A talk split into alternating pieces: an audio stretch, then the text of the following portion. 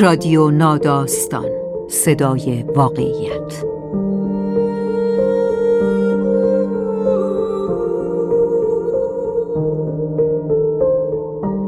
فصل سوم موسیقی. راوی شهین دخت نجف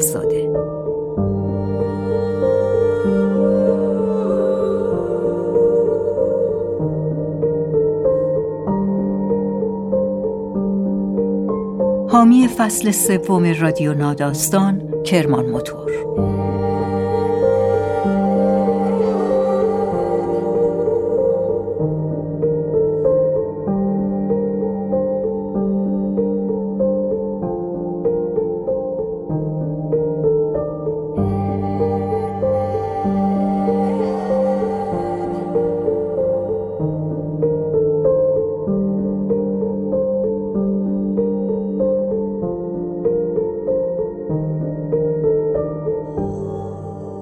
موسیقی دستگاهی ایرانی یا همان موسیقی سنتی با عمیقترین ریشه های فرهنگی و تاریخی ما پیوند خورده و متصل به تاریخ ادبیات فارسی و آثار موزون و منظوم ادبیات کلاسیک ماست.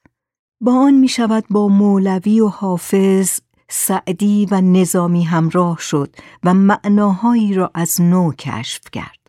این موسیقی با ریشه های دینی و مذهبی ایران هم گره خورده و بخش بزرگی از های دینی به واسطه همین سبک موسیقی نسل به نسل و سینه به سینه منتقل شدند.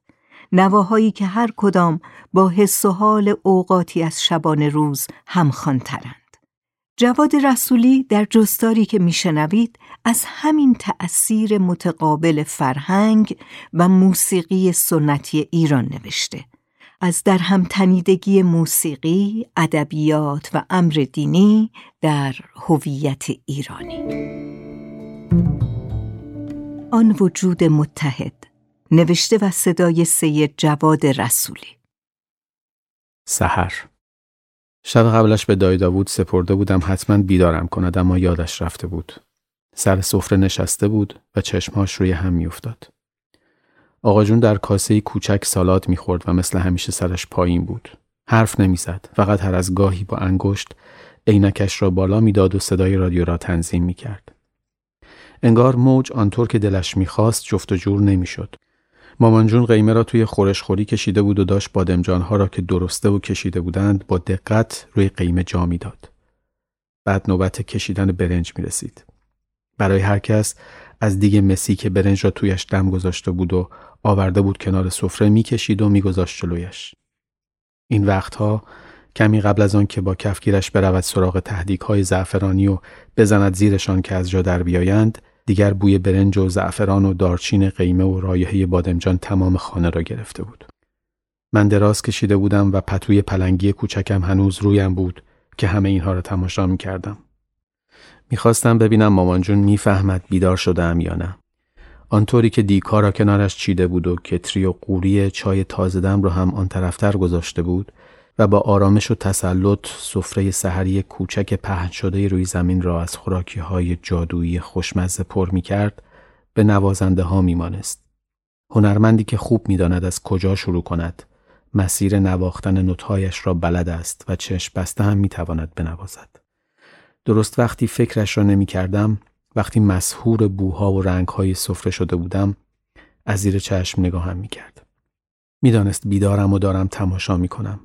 لبخند صورتش را باز می کرد. چشمهایش برق می زد و می گفت پاشو بیا جیگر جان. تا خودم را به سفره برسانم بشقاب کوچکم با نرم ترین قسمت های غذا چون می‌دانست من هم مثل خودش طرفدار غذاهای نرمم آماده شده بود. قیمه روغن انداخته و جا افتاده روی پلو بود و یک بادمجان کوچک که از همان اول کار برای من درستش کرده بود و کنار گذاشته بود روی خورشت.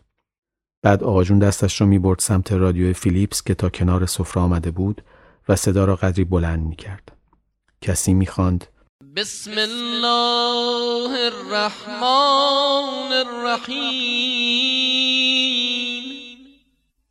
اللهم انی أسألك من بهائك بأبهاه وكل بهائك بهي اللهم إني أسألك ببهائك كل صدای کسی که می‌خواند محزون و آرام بود. مثل کسی بود که ماجرای غمگینی را جور خوبی تعریف می کند. یک جوری که آدم همراه داستان می شود و بقیه چیزها را یادش می رود. موسیقی صدای مرد آدم را با خودش می برد. آن لحظه، آن صحنه، دایی داوود و آقا جون و مامان جون که دور سفره کوچک سحری میخوردند و صدای رادیو روی آن برای من که پنج شش سال بیشتر نداشتم و کنارشان نشسته بودم یک معنا بیشتر نداشت. اینجا امن است. دعای سحر در آواز دشتی خوانده شده است.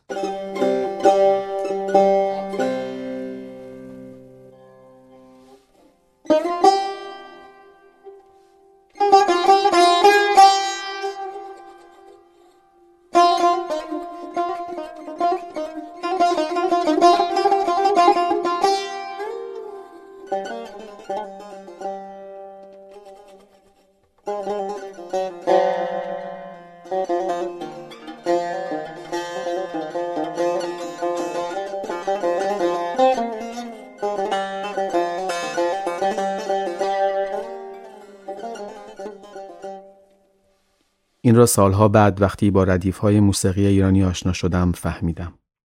نمی‌دانم روی کدام تصنیف که در دشتی ساخته شده کلید کرده بودم و مدام زمزمش می کردم. کاروان بنان، بگو کجایی داریوش رفیعی یا شاید هم مرور پایین و بالاهای درآمد دشتی بود. یادم نیست. اما یادم است وقتی بعد از مدتها در یکی از رمضانهای مادرید دعا را پلی کردم دیدم خودش است. از همان اول کار و با اولین عبارت دعا وارد درآمد دشتی می‌شویم. چطور تا آن وقت نفهمیده بودم؟ چرا فکر می کردم نقمی عربی بوده در حالی که از ابتدا تا انتهایش در آواز دشتی است. بعد از هر کدام از عبارتهای دعا انگار می شود یک غزل حافظ را خواند. در همان فضای ملودیک و حال هوای غریبی که دشتی با خودش می آورد.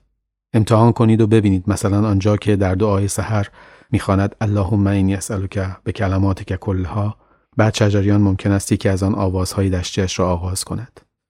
سینه مال درد است ای دریغا مرهمی. آواز دشتی از زیباترین آوازهای ایرانی است. مجموعه گوشه های آن خیلی زیاد نیست. مختصر و مفید است. سخت و پیچیده هم نیست. مشهور است به آواز چوپانی یعنی زمزمه ها و نغمه هایی که چوپان ها در دشت های این سرزمین و در خلوت و تنهاییشان میخواندند.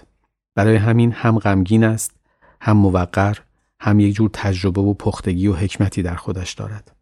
انگار مجموعه تمدنی که این آواز از آن بیرون آمده آدمهایی بودند که فهمیدند در نهایت ذات زندگی یک جور تراژدی است.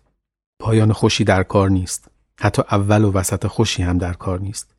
و این اگرچه چیز غمگینی است وقتی آن را بپذیری وقتی مدام شکایت و گله نکنی و فکر نکنی روزگار حقت را خورده است آن وقت در این رنج چیزهای دیگری هم می‌بینی می‌بینی که هر عمقی از دل همین رنج ها بیرون آمده است شاید برای همین است که لازم دیدند این را حتما از همان اول به نسل های بعدی هم منتقل کنند پس لالایی های بیشتر نواحی ایران خود به خود در دشتی سروده شدند به محض تولد از همان اول کار و به شکلی عمیق از قضیه فراق با خبر شده ایم.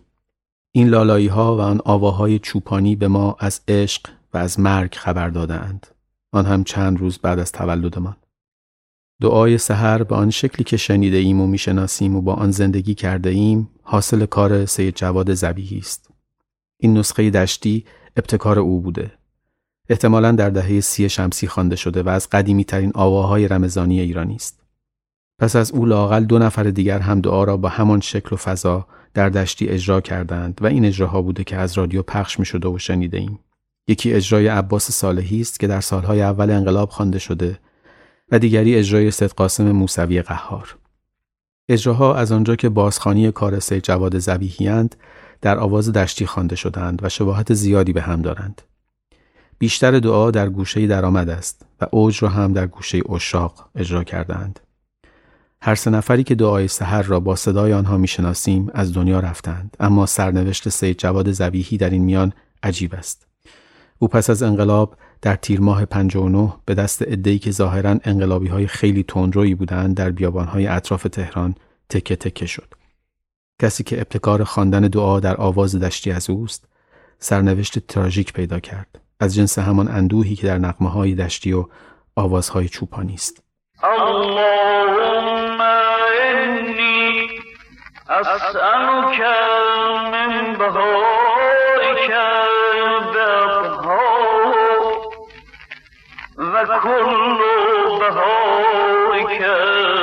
بهید اللهم انی اسألك ببهائك ظهر داشتم کابل میکروفون را به بلنگو وصل می کردم که جوانک با اعتماد به نفس گفت پایه میکروفون را هم آماده کنید. بار اول و قاعدتا آخر بود که او را می دیدم چون سرباز وظیفه‌ای بودم در معاونت اجتماعی نیروی انتظامی که فوقش یک سال دیگر آنجا بودم و می‌رفتم دنبال زندگیم و او هم کارمند اداره اطلاع رسانی فرماندهی انتظامی استان اردبیل بود. مأموریت یک روزه با گروهی دیگر از همان اداره آمده بودند و فردا هم برمیگشتند دنبال زندگیشان. مسئول عقیدتی سیاسی برایش کار پیش آمده بود و مرخصی بود. سربازشان هم نمی‌دانم چرا پیدایش نبود. من باید می‌رفتم نمازخانه را آماده می کردم برای نماز ظهر که معنیش وصل کردن بلنگو و پخش آن پهن کردن نوارهای سبز رنگ و چیدن مهر برای کارمندان و افسران و اینجور کارها بود. به جوان گفتم سپایه نیازی نیست. میکروفون را می‌گذارم جلوی رادیو و از آن پخش می شود. کمی نگاه هم کرد. من هم نگاهش کردم. صورت لاغر، ریش و موهای هنایی، موهای کمپشت و کت خاکستری رنگی که اگرچه برای هیکل لاغرش بزرگ بود، در دختنش سلیقه به کار رفته بود. گفت من خودم از آن می‌گویم. از رادیو پخش نکنید. منتظر نماند جوابی بدهم رفت جلوتر و کمی دوروبر نمازخانه را رصد کرد و یک نقطه به نظرش مناسب آمد به من اشاره کرد اینجا داشت از رفتارش خوشم می آمد. اصلا برایش مهم نبود بار اول است اینجا آمده و اینجا مثلا معاونت اجتماعی ستاد کل است و تهران است و پایتخت است. اطمینانی در رفتار و صحبت کردنش و لحجه ترکیش بود. تازه این هم بود که برای سربازهای وظیفه چی بهتر از قدری تغییر و هیجان. ماه رمضان بود و فضای کاری و اداری از همیشه ساکت تر بود و همه روزها هم مثل هم بود. آن قسمت نماز جماعت ظهر تنها چیزی بود که این ملال ممتد را می شکست و ناگهان یک شخصیت جدید حالا به این داستان اضافه شده بود که داوطلب ایجاد تغییر در یک نظم سازمانی روزانه بود. چرا که نه؟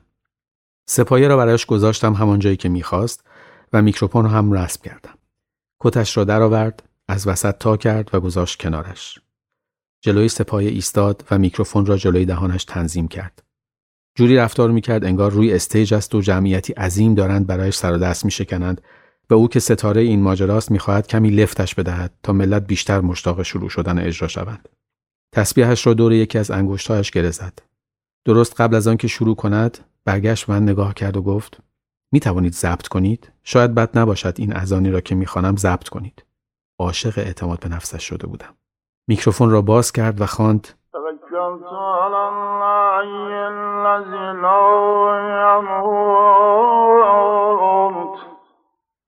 والحمد لله الذي لم يتخذ صاحبة ولا ولدا. ولم يكن له شريك.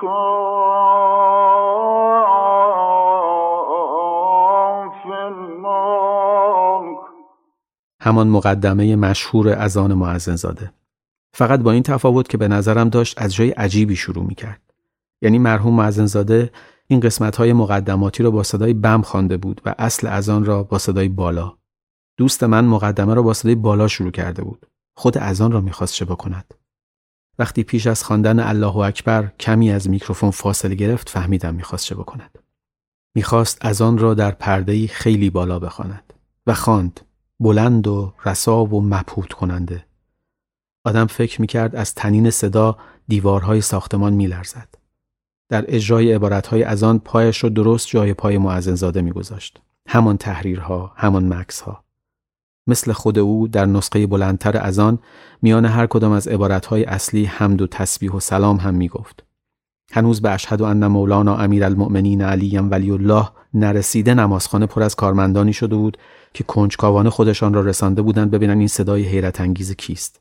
در ماه رمضان نمازخانه پرتر از همیشه می‌شد اما آن روز تا دم در پر از آدم شد حتی صدفان معینی که در اتاق حراست دم در مستقر بود هم کار را سپرده بود به یکی از وظیفه ها و آمده بود بالا ببیند این صدا از کجا می آید. چشمهایم را بستم و خیال کردم مثل آن سکانس فیلم رستگاری در شاوشنگ می‌روم بلنگوهای بیرونی ساختمان معاونت را که آن موقع هنوز وسط شهر و پشت میدان انقلاب بود روشن می کنم.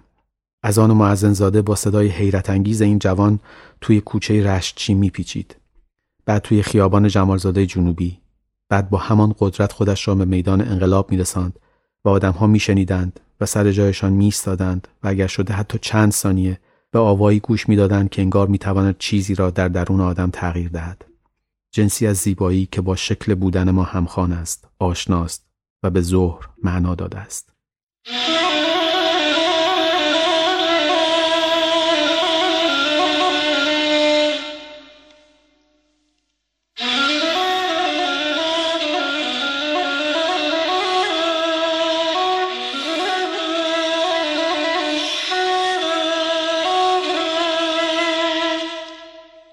از آن معزنزاده اردبیلی در بیات ترک اجرا شده. آوازی متعلق به دستگاه شور. یک ویژگی جالب این دستگاه آوازی این است که نشاط و تحرک دستگاه ماهور و سنگینی و غم دستگاه شور را با هم دارد. ترکیبی از هر دو است. در بعضی گوشه ها بسیار شبیه ماهور و در بعضی کاملا شور. بعضی از مورخان و پژوهشگران موسیقی ایرانی گفتند از قدیم برای نواختن یا خواندن هر دستگاه زمانی از شبانه روز را که با فضای موسیقاییان دستگاه مناسب تر بوده انتخاب می کردند. مثلا چهارگاه را اول صبح توصیه کردند که روح بیدار شدن و هوشیاری در خودش دارد. یا ماهور را در طول روز و تا قبل از ظهر توصیه کردند. از عصر به بعد هم به سمت شب که می رویم دستگاههایی مثل سگاه، افشاری، شور، نوا و دشتی نواهای متناسبند. این تناسب ممکن است در نظر پژوهشگران مختلف تغییراتی کند و دستگاههایی پیش و پس شوند اما اتفاق نظری عمومی وجود دارد که وقت شنیدن بیات ترک ظهر است آوایی که نشاط صبح را به سنگینی عصر پیوند می‌زند همانطور که ماهور را به شور متصل می کند. این ویژگی باعث می شود گستره شگفتانگیزی از آهنگها و تصنیفها با شخصیتهای مختلف در بیات ترک جا بگیرند. در تصنیف اندک اندک جمع مستان می‌رسند با صدای شهرام ناظری هنوز آن نشاط صبحگاهی را می‌توانیم ببینیم. در تصنیف از نگاه یاران به یاران ندا می‌رسد با اجرای صدیق تعریف فضا اگرچه غمگین نیست چندان سرخوش هم به نظر نمی‌رسد. در آوازی که شجریان در آلبوم نوا خوانده و با بیت غم زمانه خورم یا فراغ یار کشم به طاقتی که ندارم کدام بار کشم شروع می شود همه چیز تیره و تار است برعکس در تصنیفی که حسن شمایزاده درباره خواستگارهای دخترش ساخته و در آن به نظرش می‌رسد یکیشون خیلی خوبه با بیات ترکی کاملا سرخوش و سرحال مواجهیم. و وقتی محمد رضا شجریان در اجرای غزل سعدی در آلبوم در خیال از همان ابتدای آواز از پرده بالا شروع می کند و فریاد می‌زند برخیز تا یک سو نهیم این دلق از رخفام را بر بام قلاشی دهیم این شرک تقوانام را با فضایی نهیب زننده و تذکر دهنده روبرو شویم. بیات ترک اگرچه دستگاه بزرگی نیست می‌تواند همه اینها را در خودش جمع کند. ظهر انگار همه این ویژگی ها را با هم دارد و رحیم معزنزاده اردبیلی هم بیات ترک و گوشه روح الارواح را برای خواندن ازانش انتخاب کرده است. رحیم معزنزاده تا پیش از سال 1334 هر سال به صورت زنده در رادیو ازان می گفت. سال 34 سرانجام اذانش را ضبط می کند. ماه رمضان به رادیو می رود و اذان مشهورش را اجرا می کند. یک روزی تصمیم گرفتم تا یک اذان یادگاری بگویم در استودیوی شش صدا سیما. هر گوشه ای انداختم نشد تا اینکه آن را در روح الارواح آواز بر ترک گفتم به این شکل که بیش از پنجاه سال پخش می شود. آنچه معمولا از رادیو یا تلویزیون میشنویم یا از آن سال 34 و 35 است یا از آنی که سال 56 ثبت شده. این اذانها حدود 6 دقیقه طول می‌کشند. اما رحیم معزنزاده نسخه های طولانی تری هم از اذان بیات ترکش دارد. یک نسخه 15 دقیقه‌ای که زیاد پخش نشده و اجرایی هم در اواخر عمرش در عرفات که 20 دقیقه طول می کشد و پر از دعا و سلام و صلوات است. یک اجرای احتمالاً کامل آوازی از یک استاد موسیقی ایرانی در بیات ترک. بیات ترک نام تغییر یافته بیات زند و قبل از آن بیات شیراز است. افسانه ای هست که می‌گوید نام اولیه این آواز یعنی بیات شیراز را وقتی کریم خان زند به تخت نشست به افتخار و احترام وکیل و رعایا به بیات زند تغییر دادند. اما سلسله زندیه آنقدری عمر نکرد که این نام تثبیت شود. در عوض آقا محمد خان که به زندیه پایان داد نام بیات زند را به افتخار ترکان قاجار و برای پاک کردن نشانه های زندیه به بیات ترک تغییر دادند. سرنوشت لطفعلی خان آخرین شاه زند هم مرگ فجیعی است که به دستور آقا محمد خان انجام می شود و افسانه های تاریخی از تکه تکه کردن او حکایت کردند. هیچ بعید نیست این جنایت هم درست وسط روز اتفاق افتاده باشد. همان وقتی که بهش می‌گویند سلات ظهر.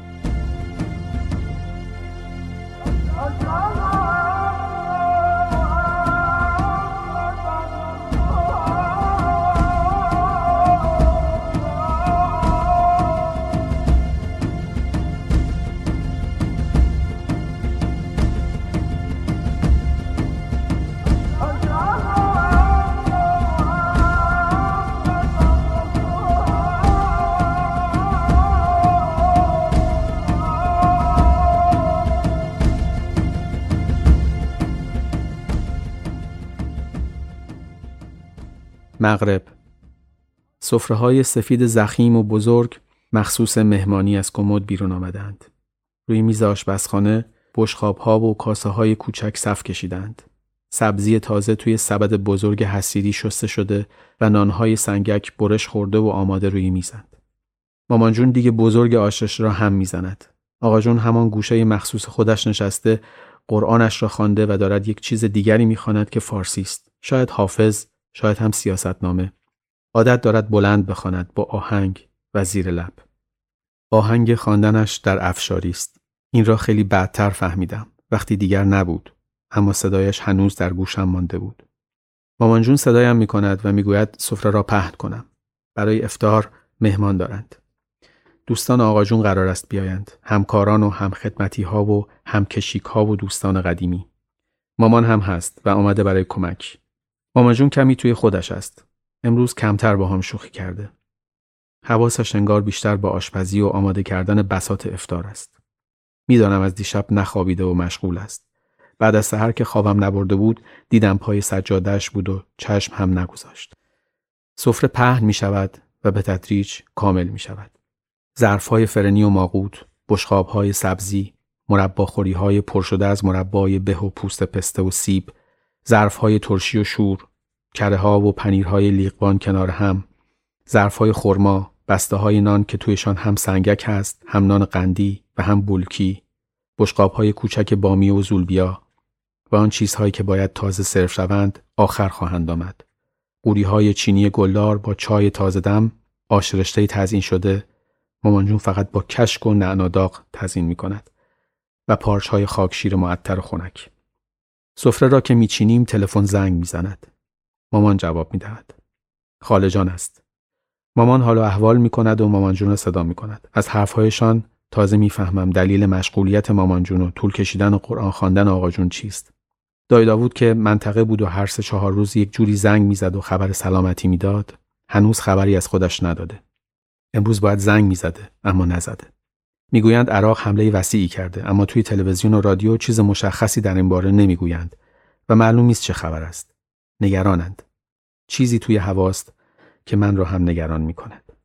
دایی داوود را بیشتر از همه دایی ها و اموها و فامیل دوست دارم.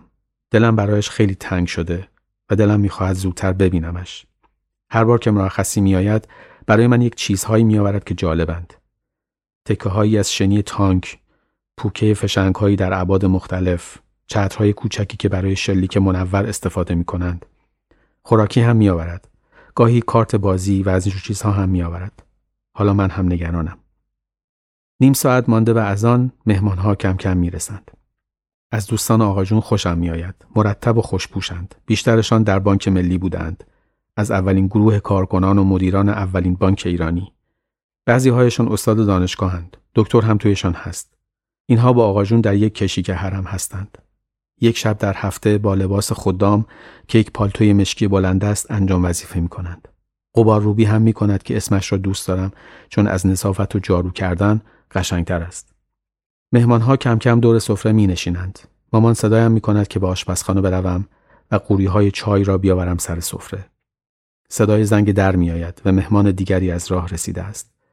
می پرم و در را باز می کنم و می بینم دایی جلویم ایستاده. چشمهایش بیخواب است اما برق می زند. ذوق می کنم و می دوم توی آشپزخانه تا خبرش را بدهم. دایی داوود اومده. صدای افتادن چیزی می آید.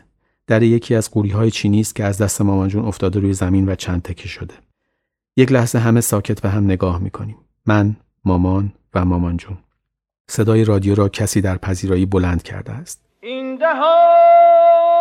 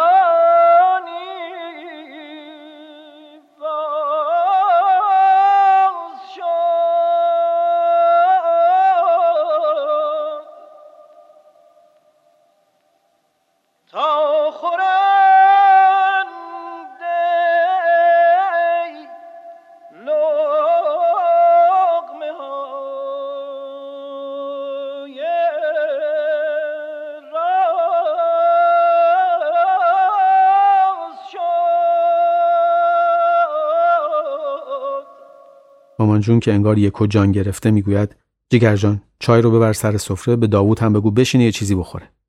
شجریان که به چند شبها خواب را گشتی اسیر یک شبی بیدار شو دولت بگیر می‌رسد سفره دیگر تکمیل شده است. مهمانها خوشپوش و خوشبو و خوش صحبت دورش نشستند. دای داوود صورتش را شسته و نشسته کنار من و آقا جون و عطر چای تازه دم از قوری های چینی مخصوص مهمان بیرون می‌زند. قوری هایی که یکیشان در ندارد. از اسمش معلوم است این مصنوی که در بسته افتار ایرانی جای ثابتی داشته و دارد در آواز افشاری است. یکی دیگر از دستگاه های آواز ایرانی و باز هم زیر مجموعه دستگاه شور. این قطعه کوتاه که در گوشه مصنوی خوانده شده امروز دیگر یک جور اثر کلاسیک است. یعنی اگر بخواهند مثالی در افشاری بیاورند یک نمونه کامل و گویاست و تقریبا هم همه شنیدند. افشاری اگرچه زیر چتر دستگاه شور قرار گرفته فضای کاملا متفاوتی با شور دارد. در افشاری با یک جور مالی خولیا طرفیم. فضایی که هم استراب دارد، هم امید و هم قدری جنون. فضایی که درست شبیه غروب است. در چنین حس و حالی که آواز افشاری دارد، از آن برای خواندن مناجات هم استفاده می شود. مثلا وقتی شجریان در گوشه مصنوی می خواند ای خدا این وصل را هجران مکن، سرخوشان عشق را نالان مکن، افشاری ملانکولی غروب را به مناجاتی با خداوند تبدیل می کند. این فضای ملانکولیک را در انتخاب شعر اغلب آوازهای شجریان می بینیم. چه وقتی غزل حافظ را انتخاب می کند چو دست بر سر زلفش زنم به تاب رود بر آشتی طلبم با سر اتاب رود چه وقتی در آلبوم دل مجنون می‌خواند نفس برآمد و کام است و بر نمی آید فغان که بخت من از خواب در نمی آید چه زمانی که از سعدی می‌خواند. خبرت خراب تر کرد جراحت جدایی. چو خیال آب روشن که به تشنگان نمایی.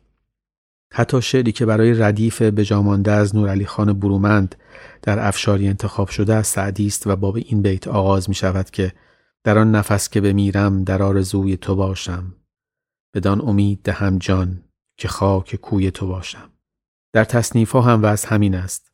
دو تصنیف کلاسیک و نسبتا مشهور که هر دو را نیز عارف قزوینی ساخته از همین استراب حکایت دارند. از کف هم رها شد قرار دل نیست دست من خدا اختیار دل. و دیگری نه قدرت که با وی نشینم نه طاقت که جز وی ببینم. حتی بابک افشار هم در ساخت ترانه نفرین نامه از همین فضای افشاری کمک گرفته. تا داریوش اقبالی رویش بخواند شرمت باده دستی که بد بودی بدتر کردی.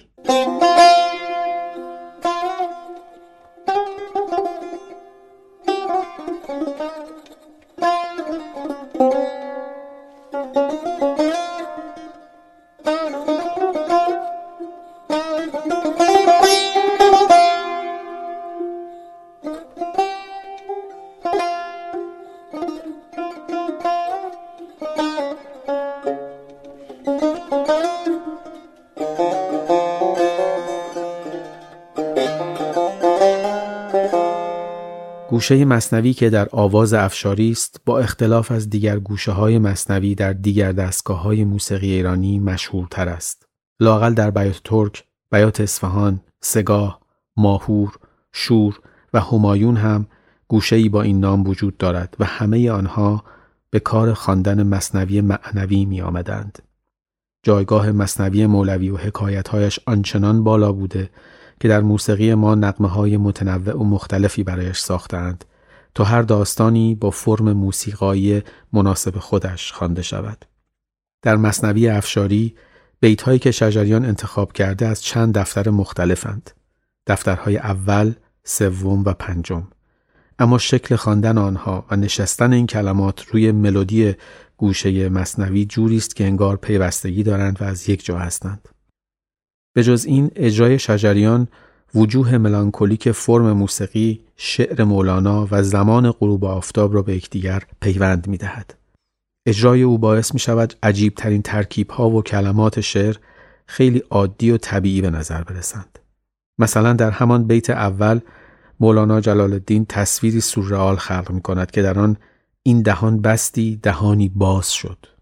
تصویر اینکه ناگهان دهانی از یک جای دیگر بدن باز می شود و بعد این دهان عجیب خورنده لغمه های راز شد. لغمه های راز. لغمه شاید دور از ذهنترین استعاره برای مفهومی مثل راز باشد. و اصلا خود تصویر دهانی که دارد لغمه هایی از راز را می‌خورد بسیار چیز غریبی است. در حالی که در آواز شجریان همه چیز خیلی منطقی به نظر می رسد. از این ترکیب ها باز هم هست. یکی دیگرش مثلا شیر شیطان و طفل جان که دارد از سینه شیطان شیر می‌خورد. گفتند جلال الدین وقتی در کودکی همراه پدرش از بلخ میگریخت چون لشکر مغول در راه بود در مسیر با عطار نشابوری دیدار می کند و این دیدار بر او بسیار تأثیر می گذارد.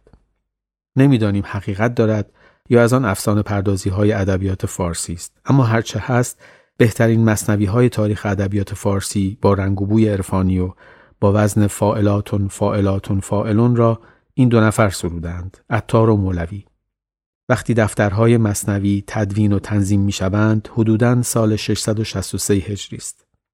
تقریبا همزمان با حمله سوم مغول به ایران. مولانا از حمله جان به در برده و در قونیه شهرت و شیخوخیت یافته و شده رومی.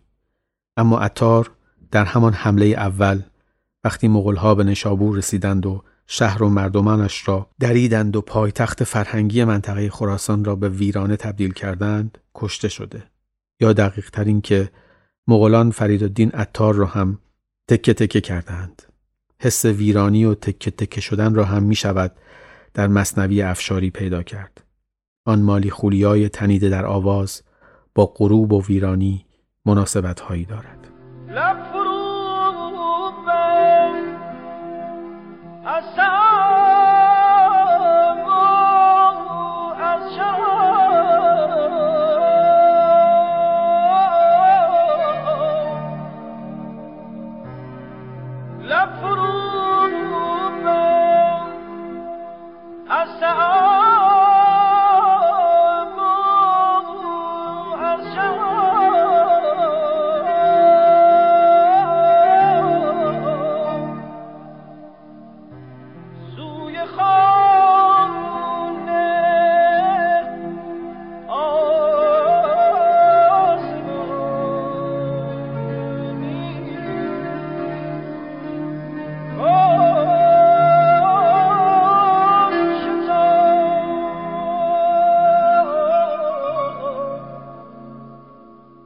هانس گئورگ گادامر فیلسوف آلمانی در توضیح اینکه چطور می توانیم تفسیر درستری از یک متن را تشخیص بدهیم گفته بود ملاک تفسیر شفاف است تفسیری که دیده نمی شود گاهی ترجمه ای می خانیم و حین خواندن چیزهایی اذیتمان می کند حس می کنیم بعضی کلمات درست انتخاب نشدهاند بعضی جمله ها مفهوم نیستند. و فکر می کنیم در متن اصلی موضوع چطور بیان شده بوده که اینجا به این شکل درآمده. گاهی هم ترجمه می خانیم که آنچنان خوب و درست است که متوجه ترجمه بودنش نمی شویم. گویی با خود متن اصلی مواجهیم. منظور گادامر از تفسیر شفاف چنین چیزی است. تفسیری که تلاش و تقلایی ندارد. شفاف و در خدمت اصل موضوع است و چون درست است برای فهم موضوع هرگز مزاحمتی ایجاد نمی کند. ما ایرانیان رمضان را با این سه آوا برپا می کنیم. سحر را گذاشته ایم برای دشتی، ظهر را برای بیات ترک و مغرب را برای افشاری. ما ایرانی ها با آوازهای موسیقی ردیفی تاریخ داریم. هر کدام چیزی را در فرهنگمان برپا می کنند. اندوه دشتی چه در آواز چوپانان چه در دو بیتی خانی های پرسوز و چه در لالایی ها بخشی از وجود ما را ساخته است بخشی که مناسب دعای سحر است. وقتی دعا را میشنویم کلماتش را در گستره همه تجربه تاریخیمان از آوای دشتی میشنویم. از آن معزنزاده اردبیلی هم همینطور. عبارات از آن در فرمی می نشیند که برایمان آشناست و نه فقط آشنا که انگار درست و طبیعی است.